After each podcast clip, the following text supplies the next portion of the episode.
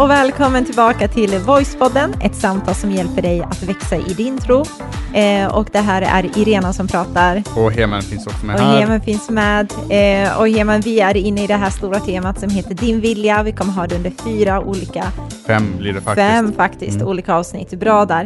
Eh, där vi i första avsnittet, förra avsnittet, pratade lite om varför skapade Gud oss? Eh, hur kan han vara en trolig själ till hela våran existens och liksom eh, skapande av det vi ser och en del av?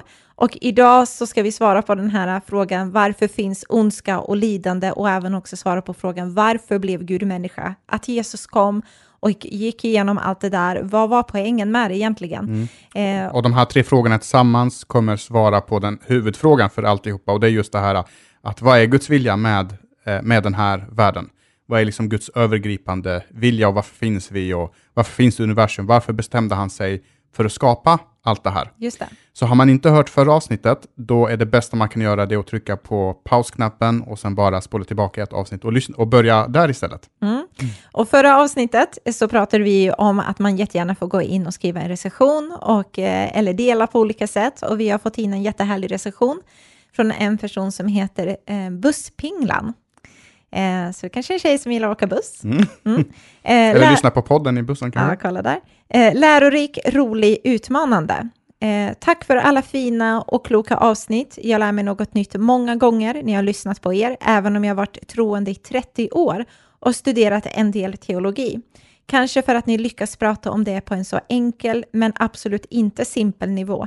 Hur som helst, tack. Fortsätt sprida ordet. Vad roligt. Mm. Eh, jättetack för den fina kommentaren. Kul att du uppskattar det. Det har blivit lite en grej. Känns, känns som att folk skriver så här lite finurliga namn. Ja. Det får man gärna fortsätta med för det, det är väldigt underhållande. Ja, det är väldigt och kul. kul. Och jag gillar det hon sa, just det här att det är enkelt men inte simpelt. Det ja. vet jag att du har ibland haft lite så här komplex med liksom att ja. men äh, äh, är vi inte för enkla, folk kommer tro att vi är dumma i huvudet. Alltså så här, inte riktigt men så här typ att, att, att man vi kan A B C. Precis, ja. vi kan inget annat. Ja. Och, och egentligen så, så kan vi inte så mycket annat. Jo, men det, det kan vi, vi men... absolut. Men eh, ibland förväxlar man, jag tyckte det, hon gjorde det så klockrent där med att det är enkelt men det är inte simpelt. Mm. Just att man ändå kan förklara ganska stora komplexa frågor eller ämnen, men att vi ändå väljer att prata på ett sätt som människor kanske fattar och förstår. Och jag vet att vissa säger så här, men jag använder så enkla ord. Och då brukar jag skämta till och säga, this is all I got, liksom. Men ibland, jag uppskattar det grymt mycket. Ibland får vi eh, mejl och meddelanden från, och det, det, sker, det sker mindre och mindre nu för tiden. Men med jämna mellanrum så händer det där folk skriver med ett så här extremt högtravande språk. Ungefär som att man levde på artonhundratalet och skrev ett brev till sin älskade. Liksom. Mm. Eh, och, och, och, och så använder man kanske så här ett bibliskt språk. Och det måste man också förstå. Det är, liksom ett tvåtusen, det är en tvåtusen år gammal skrift. Eh, full med sanningar och fantastiskt på alla sätt och vis. Och mm. liksom så här. Men vi behöver inte prata på det sättet som de pratade. För det gör vi ändå inte. För annars måste vi prata arameiska och hebreiska och alla de här grekiska. Och grekiska. Eh, men men att, att, att prata på ett avancerat språk betyder inte nödvändigtvis att man... Att Gud blir mer intressant. Exakt. Eller mer helig. Kanske tvärtom ibland. Ja, exakt. Men det var en parentes. Det var en stor och lång parentes. Men hörru, vi är inne i det här med att prata om Guds vilja. Mm. Eh, och vi har ju zoomat ut. Eh, men jag kan inte låta bli att tänka på en sak när det gäller vad som är Guds vilja. En sak som jag vet inte är Guds vilja med mitt liv. Som jag bjuder på mig själv här nu. Alltså jag har funderat länge, ska jag dela med mig det här för att man vill inte att folk ska få en annan uppfattning om mig. Mm. Eh, eller min kompetens och intelligens. Eller så är det bara ett sätt att säga, ge mig aldrig den där uppgiften igen. Ja, det också. Du läste mellan raderna. Hur som helst, du som du lyssnar, kommer du, kommer fatta, du kommer fatta snart. Eh, nej men jag tror inte att Gud har skapat mig till att jobba med videoproduktion och video och filmning. Även om jag gärna vill vara med i kameran. och, och så föra framför, fram, kameran. framför kameran och föra fram ett budskap, men inte där bakom, för det är inte min grej. Jag försökte i söndags, så skulle vi filma eh, och det var din tur att du filma skulle gudstjänster. filma gudstjänster precis mm. Det var din tur att du skulle predika och du och jag brukar varva där, och när du filmar då blir det ju liksom, alltså perfektion liksom, du är grym, jo mm. men du är väldigt duktig, du vet vad du gör, så jag kände så här, nu ska jag liksom uh, do it for the team, så jag skulle göra det. Och jag vet att jag har filmat en gång förut och då var det ju okej. Okay. Eh, och då är det här ett perfekt exempel på brist på kommunikation i att man verkligen, du vet, är insatt i en värld och vet hur det är. Och sen kommer någon annan och bara tar dig på de exakta orden som du säger. Så det roliga var att vi har en sån här gimbal som det heter med kameran där. Mm. Ska jag förklara vad en gimbal är? Det är typ en pinne som man har kameran på och sen ska du kunna vrida på den. Den hjälper dig liksom att för att kunna... stabilisera liksom det hela. Exakt. Mm. Eh, så då sitter... Och mina favorit, äm, favoritmärken när det gäller gimbals är... Nej, jag ska... Ja, vad ska du ta det nu? Okej, okay, eh, så du och jag, vi sitter där och eh, du ska gå igenom med mig vad jag ska tänka på inför gudstjänsten. Och det var typ våran andra gudstjänst, det var mycket i mitt eget huvud. Eh, men, eh, Låt oss bara är... pausa där en liten stund och bara också lägga till lite detaljer till det här. Och en detalj är att det är inte första gången du håller din kamera. Nej. Det är inte första gången du fotar och Nej. Det är inte första gången du filmar det heller. Det var ju det. Och framförallt så tittar du på mycket produktion, alltså du tittar på tv, du tittar på film, du ja. tittar på sociala medier, du tittar på andra kyrkor, hur de filmar och gör, och gör grejerna. Kanske. Precis, så, så, så. bara en liten, liten detalj där. Bränner mig helt. Okej, okay, eh, men eh, i alla fall så Heman skulle gå igenom och berätta hur det här gick och hur man ska filma och sätta på kameran och, och hur man ska sätta på själva gimben, liksom rec on och du vet och zooma in och allt. Så det hade jag. Och så säger han sån här grej att men det du gör är, han håller alltså i den här pinnen, kameran uppe på den. Och så vrider han lite på den, vänster och höger. Och så säger han att det du gör med kameran är att du vrider så här för att följa. Precis, det är så här man följer. Ja, så här man jag, följer ville visa, jag ville visa hur man gör med en gimbal jämfört med ett vanligt stativ med ett handtag på. Precis. Så Heman tänker ju liksom att, eh, ja men du vet, det, det är så här du ska göra för att när jag går på scenen så till vänster eller höger eller rör mig fram och tillbaka så ska du följa med kameran så här. Så det jag hör i min värld, det där säger han liksom att ja, Irena fattar ju resten för att hon har gjort det här innan och för honom är det självklart för att du kan ju det här liksom. Eh, men... Varför pratar du om mig i tredje part? Jag vet inte, jag sitter här. Jag känner också det. Det blir så... I alla fall, så jag tänker ju så här, men eh, okej, okay, han vill att jag ska vrida på kameran så att jag ska följa liksom så här vänster höger med kameran. Så tänker Irena, för det var ju det du sa. Eh, så, ja, så då började mötet och det var dags för Heman och predika. Jag går upp där och bara känner så här, yes, I got this liksom. Eh, så jag sätter mig där och är superfokuserad, sätter på kameran, sätter på gimben, zoomar in och jag bara trycker på den här rec-knappen och bara känner så här, alltså jag är grym, jag kan det här. Så håller jag där och så bara, just det, Hemans instruktioner, låt oss följa dem nu. Han sa, du ska följa liksom med kameran ju. Vänster, höger, vänster, höger. Så jag i fyrtio minuter, för din predikan var extra lång den söndagen också. Alltså jag önskar du kunde se det här framför mig, men jag håller i den här pinnen. Och så kör jag så här, vänster, höger, vänster, höger med kameran. Alltså jag sveper minuter. kameran i, I fyrtio minuter. Ja, för och jag att... är liksom ena kanten av kameran och så andra kanten Precis. Av kameran. Och så det värsta var att Heman var typ oftast där i mitten där någonstans. Och tanken slog mig så här, han håller sig väldigt mycket i mitten. Undrar om jag ska stanna kameran? Nej, han sa, följ med kameran. Så jag bara, jag ska lyssna. Vänster, höger, vänster, höger. Så när man ser på den här videon så ser som man bara... Som aldrig kommer släppas. Som aldrig kommer släppas. Så ser man bara liksom hur kameran går så, från vänster, höger, vänster, höger. Och så blev jag typ trött så här.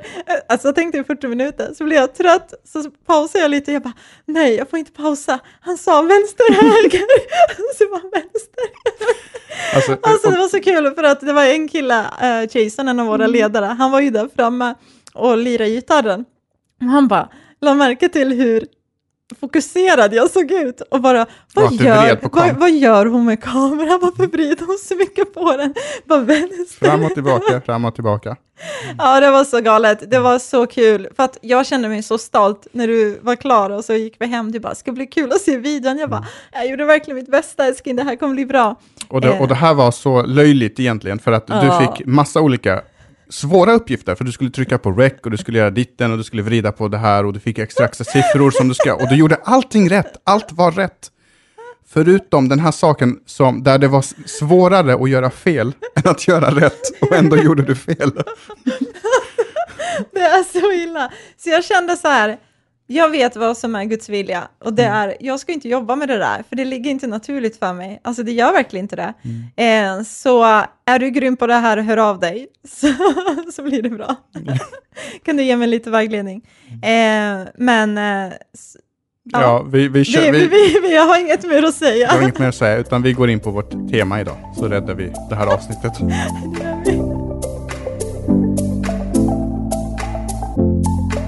Men nu är andra frågan som vi ska svara på. Och det är just det här. Varför finns ondska? Varför finns lidande? Är Gud liksom bakom det hela? För en fråga som man oftast hör många liksom ställa.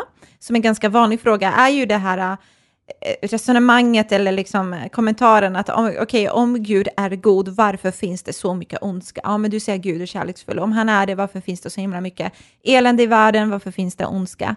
Och eh, antingen så kan man liksom tänka att ja, men då kan Gud ta bort ondskan, men han verkar inte vilja det och då är han inte kärleksfull som du påpekade. Eller så bemöter man med det här argumentet och säger så här, ja, men, eller så vill Gud inte ta bort ondskan. Han vill liksom eh, Eh, han, han vill ta bort den, men han kan snarare inte det. Just det. Eh, och då är han inte allsmäktig. Då är inte Gud den här stora kärleksfulla guden som du säger. Och, eh, och så drar man en slutsats i att ja, men vilket vad som helst så är han ingen gud värd att tro på. För han är inte kärleksfull. Han gör ingenting åt saken. Och även om han skulle vilja det så verkar han inte förmå att göra det. Så är han inte allsmäktig. Och den guden vill jag i princip inte ha i mitt liv. Eh, och det här är ju en av de vanligaste frågorna hemma. Och jag vet att när jag träffade dig så kunde du det här som rinnade vatten nästan i eh, det här resonemanget och kommentarer som man har idag. Eh, Men man, man får höra det så ofta. Ah. Eh, och det, det, det är en återkommande fråga. Och det är en utmanande fråga. Inte för att det inte finns ett svar utan snarare för motsatsen. Eh, och utmaningen är att ofta så ställer man frågan, men man bryr sig inte om och faktiskt anstränger sig att kolla om det finns något svar. Utan man bara utgår att, ja men, det, det, varför, varför är det si och varför är det så? Då betyder det att det är, det är så. Så drar man liksom en, en slutsats av det. Mm. Men jag tänker så här, det är väl inte bara troende som behöver besvara på den här frågan? Nej men precis, och om ja. man bara kunde liksom sätta sig framför datorn och googla den här frågan så skulle man få hur mycket bra svar som helst. Och på YouTube finns det massa med bra eh, YouTube-videos och, och så vidare. Och, och det är en, precis som du sa, en fråga som har ställts i flera tusen år, lika länge nästan som det har funnits människor. För det har alltid funnits ondska. Och, och det är en fråga som inte bara kristna ska svara på utan muslimer mm. ska svara på det, judar ska svara på det, alla andra re- religioner. Också. Och att, även ateister. Ja. Ateister måste fråga, om jag nu tror att det inte finns en gud, varför finns det så mycket ondska? Så mm. att alla behöver vi eh, svara på, eh, på den här. Men den största utmaningen med den här frågan, det är just det här att man tar för givet att det är Gud som står för ondskan. Mm. Att det är Gud som ligger bakom all den här ondskan som vi ser. Och än en gång i det här avsnittet, precis som i förra, vi kommer bara skrapa på ytan. Vi har gjort, tror jag, ett helt eh, tema kring det här. Man kan, eh, jag har glömt vad den heter. Men man kan spola tillbaka och, mm. och, och titta på det. Så vi ska ska, skrapa lite på ytan och sammanfatta lite någon form av svar eh, kring det här. Men, men just det här att, att man, man förutsätter och utgår från att det är Gud som ligger bakom det här. Men det är ganska vanligt. När det händer hemska saker så vänder, vänder man sig mot Gud. Eh, och plötsligt kan det vara att man kanske inte har trott på Gud och ändå så bara knytnäven upp mot himlen. För att ja, men någonstans var det någon Gud som låg bakom det här eländet som jag upplever i mitt liv.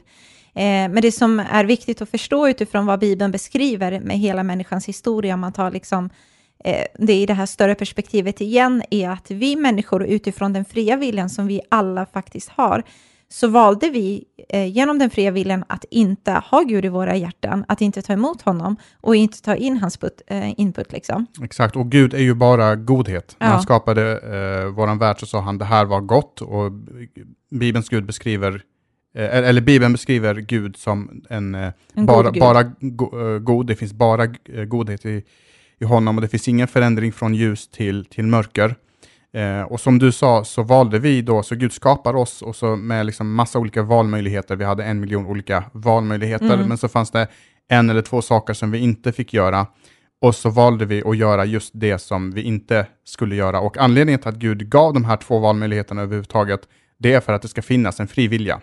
För eh, har jag en fri vilja men det finns inget att välja mellan, då, då är det inte så mycket en, en vilja, utan då är det ju redan förbestämt att det här är det enda jag kan göra. Precis. Eh, så han ger oss den här fria viljan och vi väljer en annan väg än den Gud har för oss. Eh, och då är det så här att Gud är god som sagt. Och där Gud inte är, där är ondska. Mm. Så man kan säga att ondska är avsaknaden av eh, godhet. Precis, och på samma sätt som, man skulle kunna beskriva det ännu enklare med att säga att på samma sätt som mörker är avsaknad av ljus eller att kyla är avsaknad av värme, så kan man också säga, som du säger, att ondska är avsaknad av själva godhet. Eller god, eh, godhet som Gud ändå representerar och är.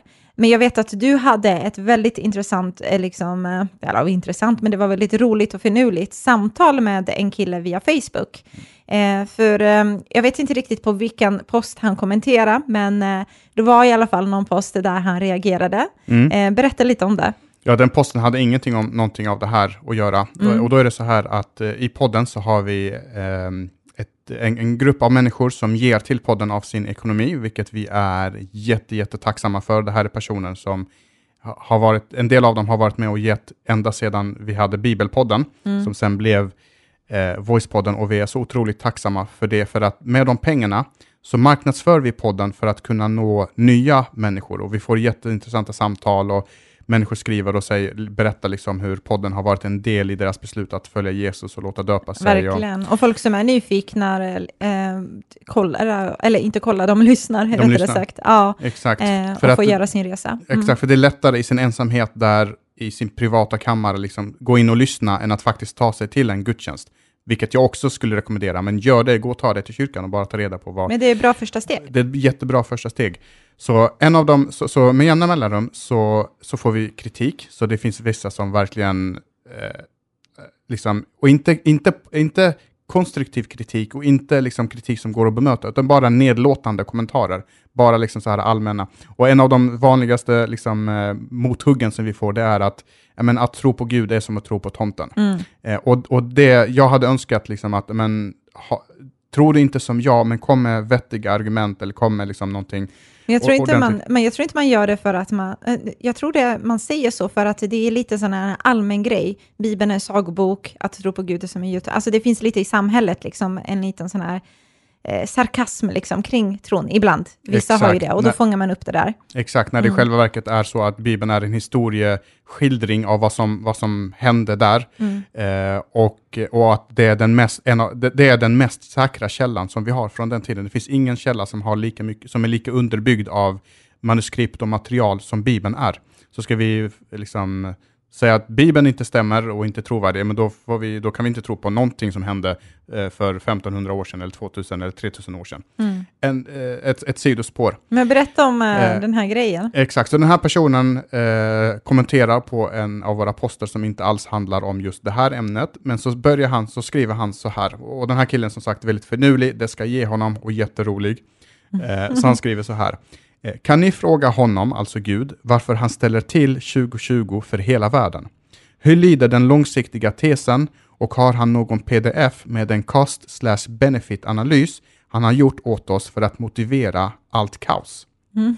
Så han liksom så här, ett, helt enkelt tar för givet att Gud har ställt, in, ställt till det för tjugotjugo med corona. Det är Gud som ligger bakom allt det här. Varför har han gjort det på, på det sättet? Mm. Och då har jag lärt mig efter många samtal med olika typer av personer och liksom, eh, samtal på nätet.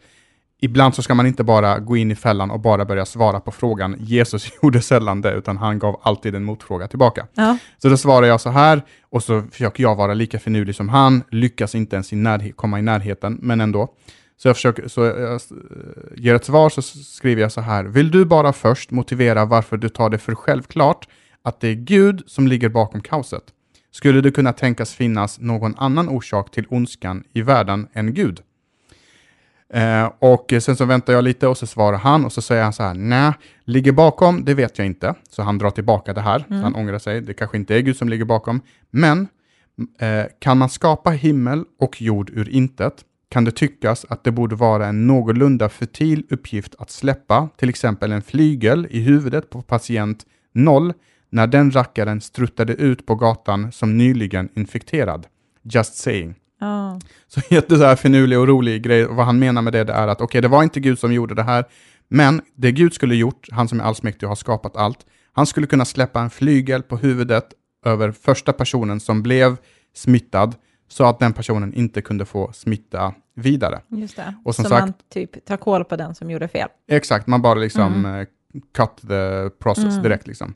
Och så eh, ger jag ett svar och så skriver jag så här. Ja, och jag försöker ju såklart vara finurlig i det här. Men mm. som sagt, jag lyckas inte lika bra. Så svarar jag, ja jag vet inte. Det hade ju bara förstört stadsbilden om det låg flyglar överallt. Ja. Och sen så gick jag in och googlade.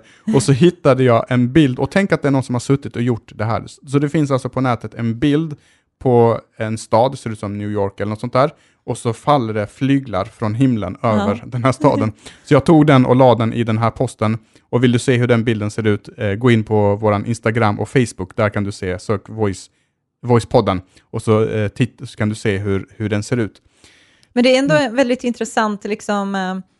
idé som man har att ja, men den här personen, han är orsaken till den här ondskan, så se till att straffa honom Gud. Varför mm. blev du inte bara av med honom ut ur gamet direkt? Exakt. Och så är din poäng med den här med flyglar att ja, men då behöver Gud liksom fly, låta flyglar ligga över väldigt många människor i så fall, för att vi är i princip alla eh, syndare. Vi är alla syndare, vi har, ja. vi har alla en skuld på, på våra liv. Så det här spridandet av corona, det är ju inte liksom den enda och, liksom, eh, dumheten som, som vi har ställt till med här i världen, utan vi gör saker hela tiden som inte, som inte är bra mm. och, och som inte Gud eh, tycker är, är bra. Precis, så frågan man egentligen kan ställa istället är ju, om människan är god, varför finns det så himla mycket ondska? Och mycket av det här ondska som vi ser i vår värld idag är faktiskt någonting som vi människor står bakom. Jag vet att vi har pratat om det här förut, men bara exempel på krig, ekonomisk ojämlikhet, hatmord, att vi är egoister och bara tänker på att vi ska ha det bra medan någon annan får lida på, våra be- på vår bekostnad och så vidare. Och även också resten, till exempel alla dessa sjukdomar och naturkatastrofer.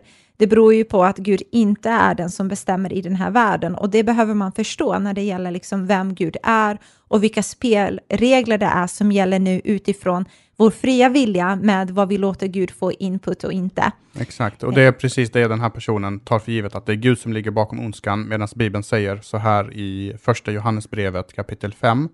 Och vers nitton så står det att vi vet att vi är av Gud. Och att hela världen är un- under den ondes våld.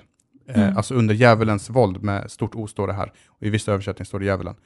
Eh, så att den här världen eh, styrs inte av, av Gud. För om Gud hade styrt den här världen, om vi hade tillåtit honom att hans vilja fick ske i den här världen, då hade det inte sett ut som den gör. Utan nu är det någon annans vilja som regerar. Därför har vi ojämlikhet, därför finns mm. det barn som går hungriga och, och lägger sig.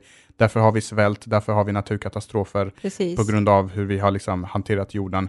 Och, och så vidare. Men det där är en väldigt bra eh, grej som du lyfter fram, i att Gud styr inte alltihopa liksom i minsta lilla detalj här på jorden. För om man har den bilden av Gud, då kan man bli väldigt förvirrad i att vad du än möter, så här, vad ville Gud med det här? Eller liksom du snubblar på gatorna, men ville Gud liksom säga mig någonting, jag får skärpa mig. Eller mm. förstår vad jag menar? Att man, det kan bli väldigt osunt också och väldigt felaktigt i att förstå vem Gud är.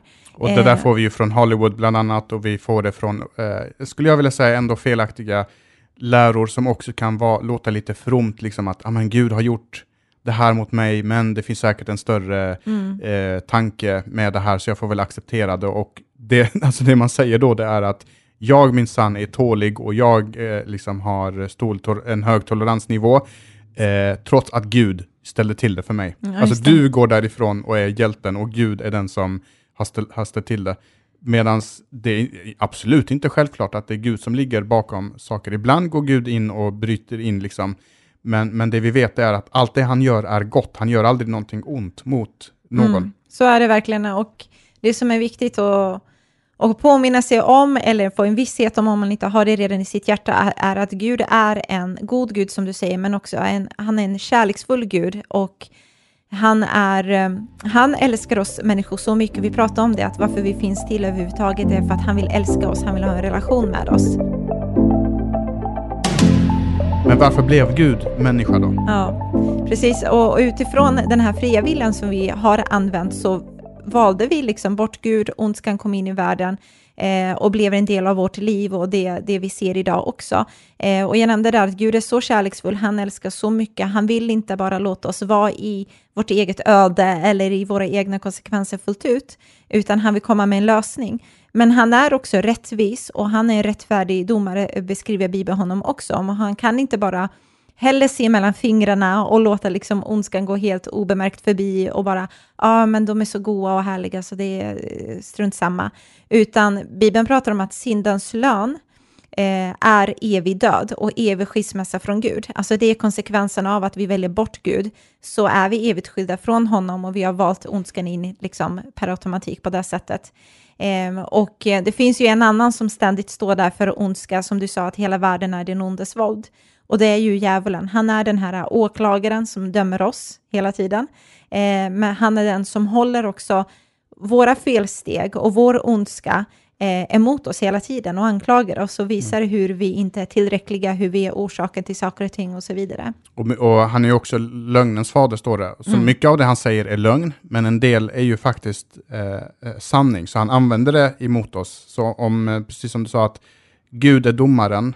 Djävulen är åklagaren. Så är Jesus våran advokat, kan man så säga. Uh-huh. Eh, och eh, och så, så liksom kontentan av det här är ju att vi alla går, um, går omkring med en skuld på våra hjärtan. Och vi kan hantera den skulden på två olika sätt. Liksom gå med böjda huvuden och känna dåligt samvete hela tiden. Känna att vi aldrig räcker till och alla de här sakerna. Eller försöka tala upp oss själva istället. Och liksom köra sådana här motivational speeches och, och så här, när jag är bra och det, det är bara bra, liksom allt är bra. Och så blundar man för allt det där som, liksom den här ondskan som faktiskt också finns. Alltså vi, mm. vi, är, vi är goda, men också onda. Mm. Det finns en ondska i oss också, annars hade världen inte sett ut eh, som den gör. Eh, så frågan är som sagt, varför Gud blev människa? Eh, och då finns det ju två skäl till att Gud blev människa. Och den ena, det ena skälet, det är eh, att Gud ville lida och bli måltavla för våran ondska. Det är alltså ett av hans, liksom, det är, han, det är vad Gud ville med att bli människa. Han gjorde det för att kunna få lida och bli måltavla för, för våran ondska. Och det är just därför som kristendomen, tycker jag, ger det bästa och mest trovärdiga svaret på ondskans problem. Därför att mm. Gud sitter inte där, bara där på ett skrivbord och ger något teoretiskt svar. Utan han bestämmer sig för att, nej, jag tänker inte bara sitta här och se på. Utan jag kliver in i matchen, jag kliver ner på jorden, blir en människa, lever som dem, lider som dem. Och blir så, en av oss liksom. Blir en ja. av dem och sen visar jag vägen och så framförallt så tar jag på mig allt det här, liksom den här syndan. Och det är liksom skäl nummer, nummer två. Så det eh. jag älskar med just den här grejen, att Gud själv inte är bara där uppe och är... Ja men du vet bara, ja men kolla vad de har rört till det, ja de får fixa det, jag är här uppe och jag ska minsann inte gå in i den här röran. Utan det är precis tvärtom, att det finns ingen, vi förstår inte hur kan någon som bara är så god och alltigenom kärleksfull vilja komma in och liksom kliva in i min röra. Och det är precis det han gör också, han mm. kliver in och det står, det finns en äm, översättning i um, engelska som heter The Message, som är väldigt så här, mer målande i Bibeln. Och då står det så här, he moved into the neighborhood. Alltså han blev verkligen en del av oss. Eh, så när Gud säger att jag vet hur det är när du går igenom smärta, eh, så, så förstår han det, för han led så som eh, liksom, vi kan uppleva lidande också. Eh, så han menar verkligen det. Han förstår hur det är att bli Eh, förrådd, han vet hur det är att bli smutskastad, han vet hur det är att bli oförstådd, han vet hur det är att bli anklagad för något man inte har gjort, han vet allt det där liksom. Mm, och överlämnad och alla mm. de här sakerna som vi kommer gå in på, lite på hur, hur, hur det hela gick till, eh, för att skäl nummer två till varför Gud blev människa och klev ner och blev en av oss, det är för att han skulle kunna eh, betala våran skuld och friköpa oss. Mm. Det är liksom ett av hans huvudfokus. Så han kliver ner för att lida. Och i lidandet så betalar han vår skuld. Och friköper oss. Och det finns en jätte så här fin berättelse kring, kring det här. Innan vi går in på de brutalare detaljerna. Om vad det var som egentligen hände. Och det här är en berättelse om en, en flicka. Som älskade att... Hon, hon älskade två saker. Hon älskade att snickra och så älskade hon båtar. Och så skulle hon kombinera då de här två mm. eh, intressen till, till en sak. Så hon bestämde sig för att hon ska snickra ihop en segelbåt. Så hon liksom köper det materialet som behövs och färgerna och masten, lite, lite tygstycke och lite pinnar och lite grejer. Och så börjar hon snickra och sandpappra och slipa på eh, den här fantastiska båten liksom, som hon var så stolt över. Och hon liksom reser upp den här masten och, och gör en fantastisk skapelse som man skulle nästan kunna tro att det här är ett proffs som har gjort. Så hon gör det här, hon älskar den här båten, hon är så stolt över den här båten. Och så går hon ut till en närliggande sjö för att testa liksom, hur, om den här båten kommer flyta. Mm. Och mycket väl så flyter den här båten.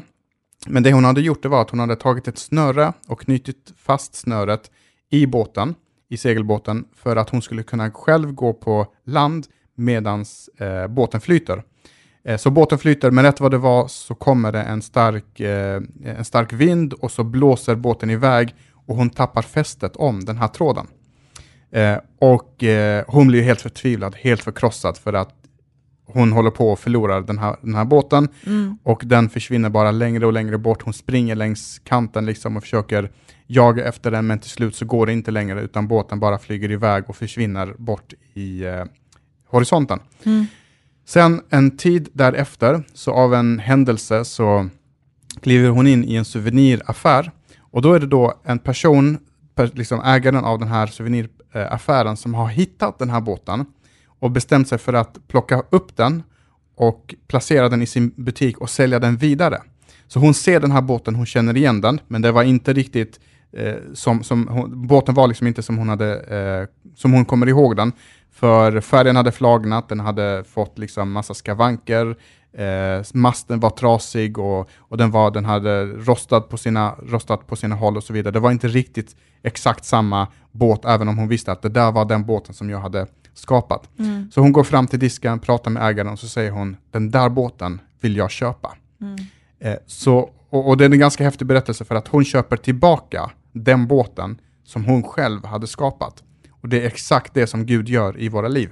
Ja, alltså han skapar oss, han säger det är gott, vi, vi skapar oss som perfekta varelser i en perfekt värld, vi går våran egen väg, kontakten bryts, men långt senare så, så, eh, så kommer Gud till oss och, och hittar oss, det är inte vi som hittar Gud utan Gud hittar oss och så säger han, jag ska köpa tillbaka de här människorna. Ja, det är så bra och vacker bild. Eh, och varför jag gillar den är också hur den här båten var. Du nämnde att färgen hade flagnat av och den liksom var lite rostig och den var inte riktigt så som den var skapt i början. Eh, och det är precis så vi kan känna också, också på insidan. Att vi känner oss tilltuffade och vi känner att livet har varit den här stora liksom vågen som har gjort att vi ja, är inte riktigt i det skicket som vi är skapta för liksom fullt ut. Men så kommer Gud och sen återställer han saker och ting på insidan. Han återställer och läker, han återställer och ger frid, han återställer och ger hopp. Han återställer framförallt vår relation till honom. Och jag älskar det här som du, eller som Bibeln pratar om rättare sagt, är varför Jesus kommer där. Att han kommer för att bli... Eh, bli en måltavla liksom för den här ondskan och att Gud friköper oss genom att han tar vårt lidande, han tar vårt mörker, han tar vår skuld. Så han bestämmer sig för att betala med sitt eget liv och, och då finns det en text i Gamla testamentet som pratar just om de här delarna. Och det som är intressant med den här texten, det är alltså att som sagt att det är en gammal testamentlig text, det vill säga den skrevs innan Jesus kom. Och den här texten handlar om Jesus och, och när, du läser, när vi läser den här nu så, så får du fundera på liksom, om, om du kan se likheterna mellan det som händer med Jesus och det vi kommer läsa. Eh, och på grund av att den är så, så detaljrik och så exakt så har många tänkt så här, men den här måste ha varit skriven efter Jesus, inte innan, för den, den är verkligen så detaljrik och exakt i sin, mm. i sin beskrivning. Men grejen är att, att eh, idag så vet vi att det inte är så. För att det finns något som... Vi, vi upptäckte något som heter Döda havsrullarna. De är daterade till hundra till tvåhundra år före Kristus. Så vi vet bortom allt tvivel om att den här texten skrevs innan Jesus. För den här texten var med i Döda havsrullarna. Eh, och då står det så här, och det är en längre text. Jag ska läsa från eh, Jesaja femtiotre. Så står det så här att vem trodde på vårt budskap och för vem har Herren uppenbarat sin arm? Som en späd planta växte han upp inför honom som en rot ur torrmark. Han hade ingen ståtlig gestalt som drog våra blickar till sig. Inget utseende som tilltalade oss. Han var föraktad och övergiven av människor, en smärtornas man som visste vad lidande var, en som man döljer sitt ansikte för. Han var så föraktad och vi betraktade honom som värdelös. Ändå var det våra sjukdomar han bar och våra smärtor tog han på sig, medan vi trodde att Gud straffade honom, slog honom och lät honom lida. Han blev sårad för våra överträdelsers skull, krossad för våra missgärningar, och straffet var lagt på honom för att vi skulle få frid. Genom hans sår blir vi helade. Vi gick alla vilse som får, var och en valde sin egen väg. Herren lät honom drabbas av all vår skuld. Vi pratar om den här skulden som vi bär mm. på, och den här personen fick drabbas av all skulden. Han blev torterad och förödmjukad, men öppnade ändå inte sin mun. Han var som ett lamm som förs bort för att slaktas, eller som tackan som står tyst när man klipper henne. Han öppnade inte sin mun. Han blev fängslad, dömd och bortförd. Vem i hans släkte tänkte på det?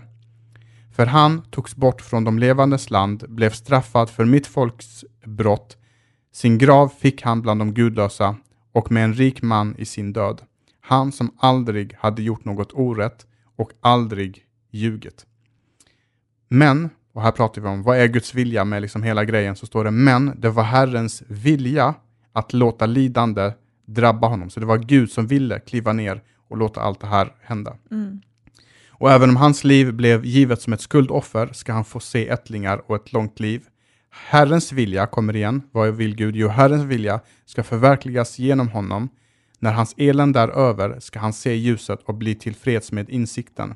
Min rättfärdiga tjänare gör många rättfärdiga och bär deras skulder.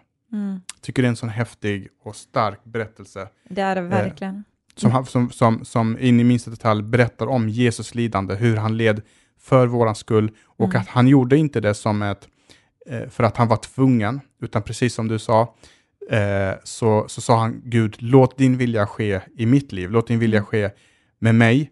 Och så, och så gjorde han det av ren fri vilja. Så anledningen till varför Gud blir människa, det är för att Gud vill helt enkelt bära våran skuld och lida tillsammans med oss. Verkligen. Och det är så starkt när du nämner där att det här skrevs ungefär sjuhundra år innan Jesus kom. Liksom, så är det så detaljerat eh, och så kraftfullt, för det här är en del utav Guds räddningsplan för hela mänskligheten om man zoomar ut i den här stora bilden.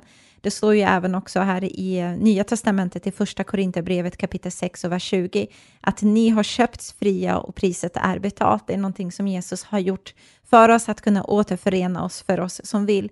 Men det han fick gå igenom var en extremt lidande, och korset var ju det det grymmaste avrättningsredskap som man hade i samtiden, som romarna liksom kom på. Eh, det var ett fruktansvärt sätt att, liksom, eh, att låta någon dö på det sättet. Eh, ovärdigt på många sätt.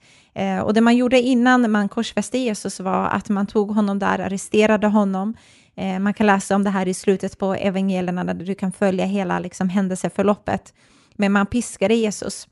Och det man gjorde var att man eh, lät honom liksom vara framme där så att huden sträcktes ut ordentligt. Eh, man förberedde liksom ryggen på det sättet, och så hade man en piska där eh, som var lite som klorliknande pinna kan man säga. Mm. Eh, man hade liksom spetsiga ben och metallbitar och skärvor och krokar längst fram på den här eh, piskan för att det här då skulle ta tag i huden Fånga och köttet, köttet ja. Precis, och riva loss det. Och det finns till och med mm. historieberättelser som är utom bibliska, det vill säga inte kristna källor, som berättar att ibland så kunde till och med revbenet följa med mm. eh, när, man, när man drog i den här piskan. Exakt, eh, så det var fruktansvärt. Eh, så man piskade honom, man förnedrade honom.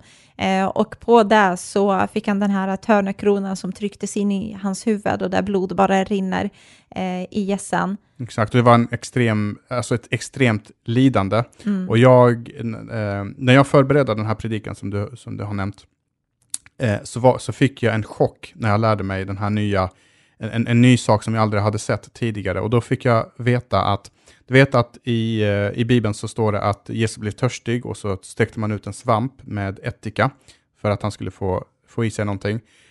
Då visade det sig att den här svampen, vet du vad, vad det är för någonting? Den här svampen, det är en svamp som romerska soldater tog med sig ut på fälten för att torka sig i baken efter att de hade...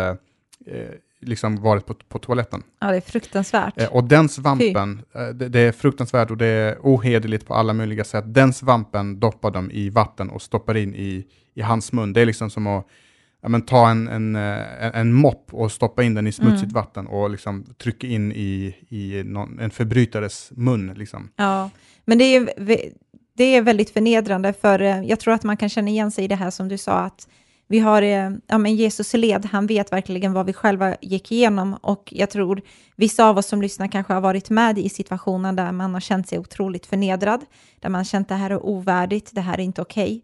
Eh, och han vet hur de känslorna är, han vet exakt hur, hur det känns. Mm. Så när han hänger där på korset och är helt brutalt nedslagen eh, och egentligen så ska man kunna, egentligen de flesta dog ganska direkt där. Eh, och så, vissa fick hänga i flera dagar. Precis. Eh, medan släktingar och andra stod och tittade på.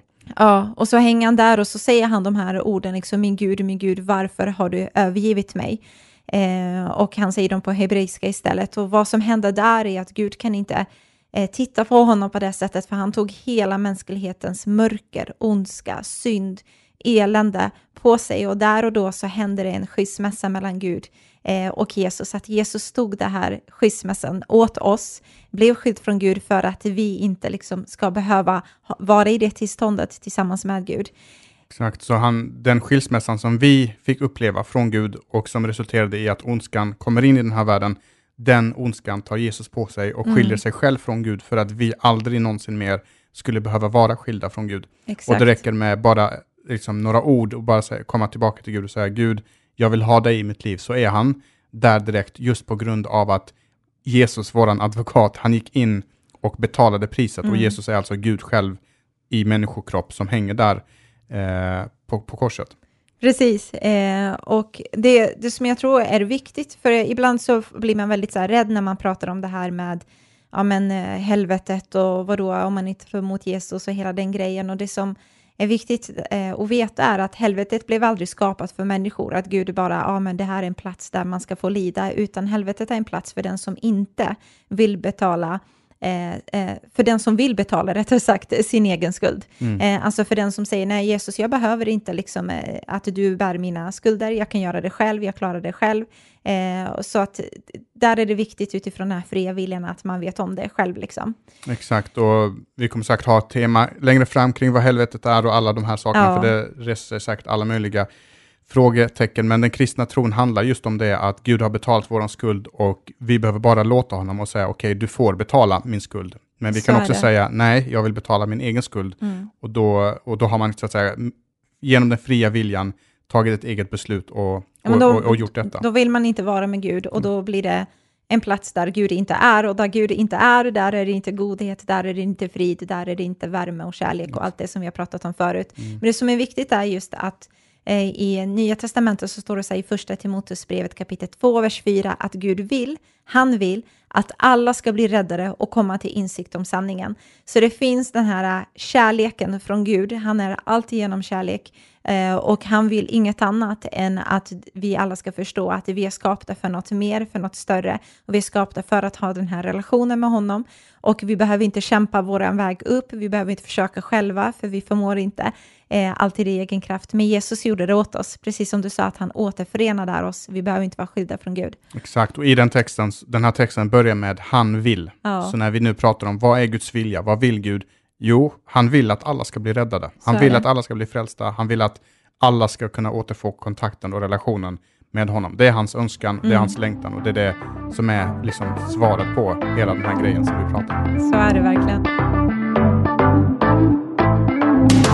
Yes, Heman, det är dags för att vi ska avrunda nu, och vi har totalt hittills svarat på tre frågor. Där det är det första i avsnittet, förra avsnittet, varför skapade Gud oss? Och i det här avsnittet pratar vi då om varför finns ondska och lidande, och varför blev Gud människa? Och för att sammanfatta det här hela, så är det så att Gud ville skapa dig för att kunna älska dig. Han älskar dig så otroligt mycket, mycket mer än vad du känner och förstår, och känner dig ibland att du vill ta emot, men han älskar dig enormt mycket. Och Gud vill också att du skulle kunna älska honom tillbaka, och det gör du utifrån den här fria viljan. Eh, men det som hände var att vi vände Gud ryggen. Vi valde utifrån vår fria vilja att gå vår egen väg. Eh, och vi pratade om det här med att ondskan kom in där.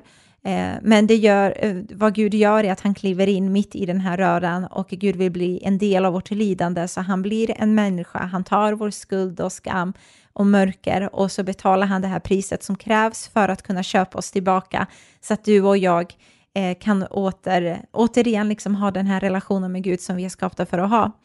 Eh, och vi nämnde på slutet att vad är Guds vilja? Jo, Gud vill att alla som vill utifrån sin fria vilja ska kunna få ta emot honom i sina hjärtan och få påbörja ett nytt liv tillsammans med han. Mm. Eh, så nu har vi täckt lite utav det här. Mm. Men temat fortsätter. Det gör den. Nästa vecka så har vi två nya avsnitt, och då kommer vi börja titta lite mer på eh, Guds vilja in i mitt liv och Guds vilja in i ditt liv, ja. Och du som lyssnar, och liksom, vad är Guds specifika vilja? Nu har vi tittat på Guds allmänna vilja, men vad är Guds specifika vilja in i mitt liv? Och det ska bli så spännande. Vi ska avrunda här, men jag måste bara nämna det, att jag är riktigt pepp för att prata kring det, för att i kyrkan, eh, i våran värld, eh, så är vi så uppjagade kring att hitta våran grej. Alltså mm. vi ska hitta vårt kall, vi ska hitta vårt syfte, och det kan bli så stressande, och det kan bli nästan ångestladdat i att söka efter Gud, vad vill du med mitt liv? Mm. Liksom, den verkar ha hittat det, och den verkar ha hittat det, här går jag och liksom undrar, vad är din vilja med mitt liv? Så det tror jag kommer bli riktigt kul att prata om det. Det kommer bli hur bra som helst. Och eh, lyssnar du på det här eh, så kan du vara med och eh, bidra till att fler kan få lyssna på eh, Voicepodden, och därmed också få med sig liksom de här bitarna med Guds vilja och alla de här sakerna, och alla avsnitt som vi redan har släppt. Eh, och då kan man vara med och, och bli givare genom att gå in på g punkt voice punkt se snedstreck podden, och länk finns i det här avsnittet om du klickar vidare på den. Och då kan man bli månadsgivare. Man kan ge några hundra lappar eller mer eller mindre, eller hur mycket man nu vill. Och det som eh, dina pengar gör, det är att vi helt enkelt kan sprida det här till många, många, många fler via sociala medier och på andra sätt. Nu avslutar vi, och så säger vi. vi tack för den här gången. Så får du ha en fantastisk vecka. Och så ska så vi, vi gå på en romantisk promenad hemma, eller hur? Det blir säkert så kul. Jo, men det blir det. Jag bjuder på. Ha det gott allihop. Ha det bra. Hej då.